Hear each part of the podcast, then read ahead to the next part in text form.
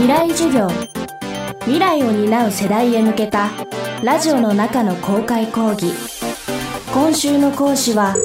インサイトコミュニケーションズ代表でクリエイティブコンサルタント、クリエイティブディレクターを務めております志垣寿郎です。今週は私が本にまとめました伝説の新人、その詳細についてお話しできればと思います。未来授業、今週の講師は株式会社インサイトコミュニケーションズ代表でクリエイティブコンサルタントの志垣寿郎さん。リクルート社でクリエイティブディレクター、コピーライターなどを経て独立。コミュニケーションを軸に置いたコンサルティングで活躍しています。ロングセラー、伝説の新人の著者としても知られ、今年3月にはそれを漫画版で再編集した新刊も発表。新社会人が突き抜けるための方法を発信しています。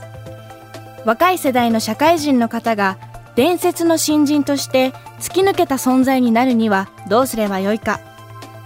志垣さんは仕事を身につける過程での習慣づけがキーワードになると説明します。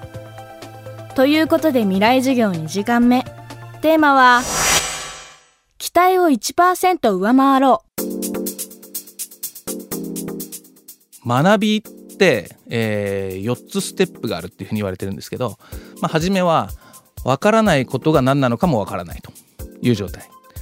で、そのうちに、分かるけどできないと、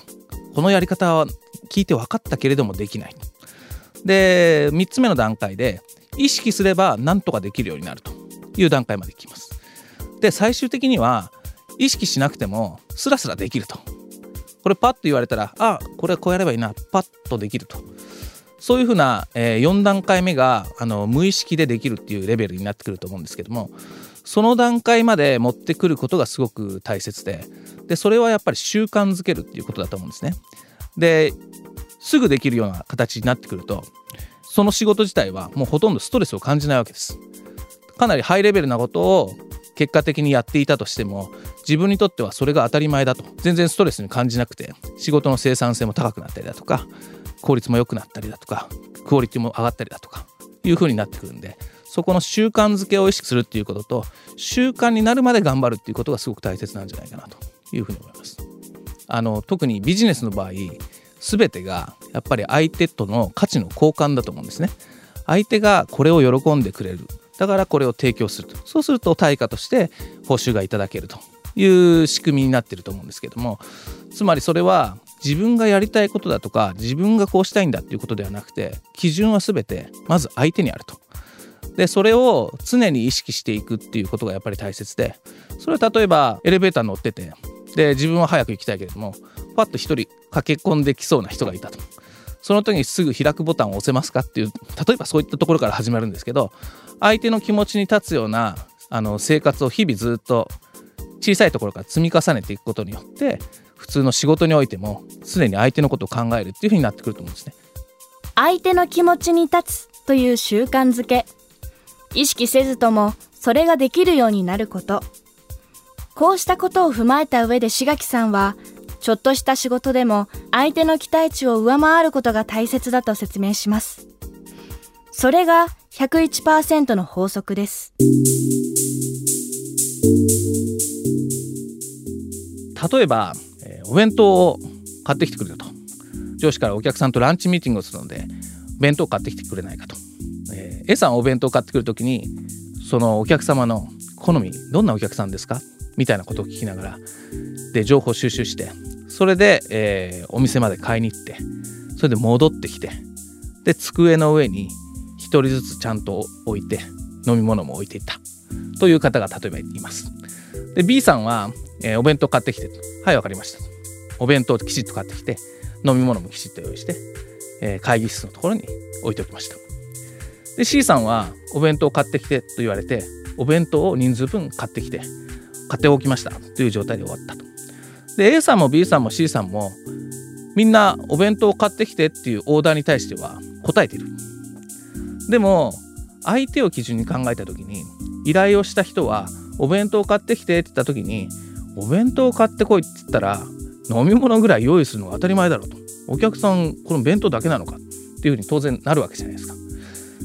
でも飲み物買ってこいまでは言ってないわけですよね。でもその時にやっぱり相手を基準に考えるというのは A さんの場合は頼んだ上司のさらにその先にあるお客様のことを考えた時に、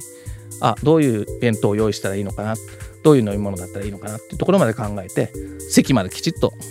用意しておくということができると、今度はこのお弁当を買ってきてと依頼した方からすると気が利くなと、他に仕事を頼んでも先回りして考えてくれるんじゃないかなというふうな形になると思うんですね。相手の期待値よりも 1% でも上回ってると、あ、できるやつだなっていうふうになりますと。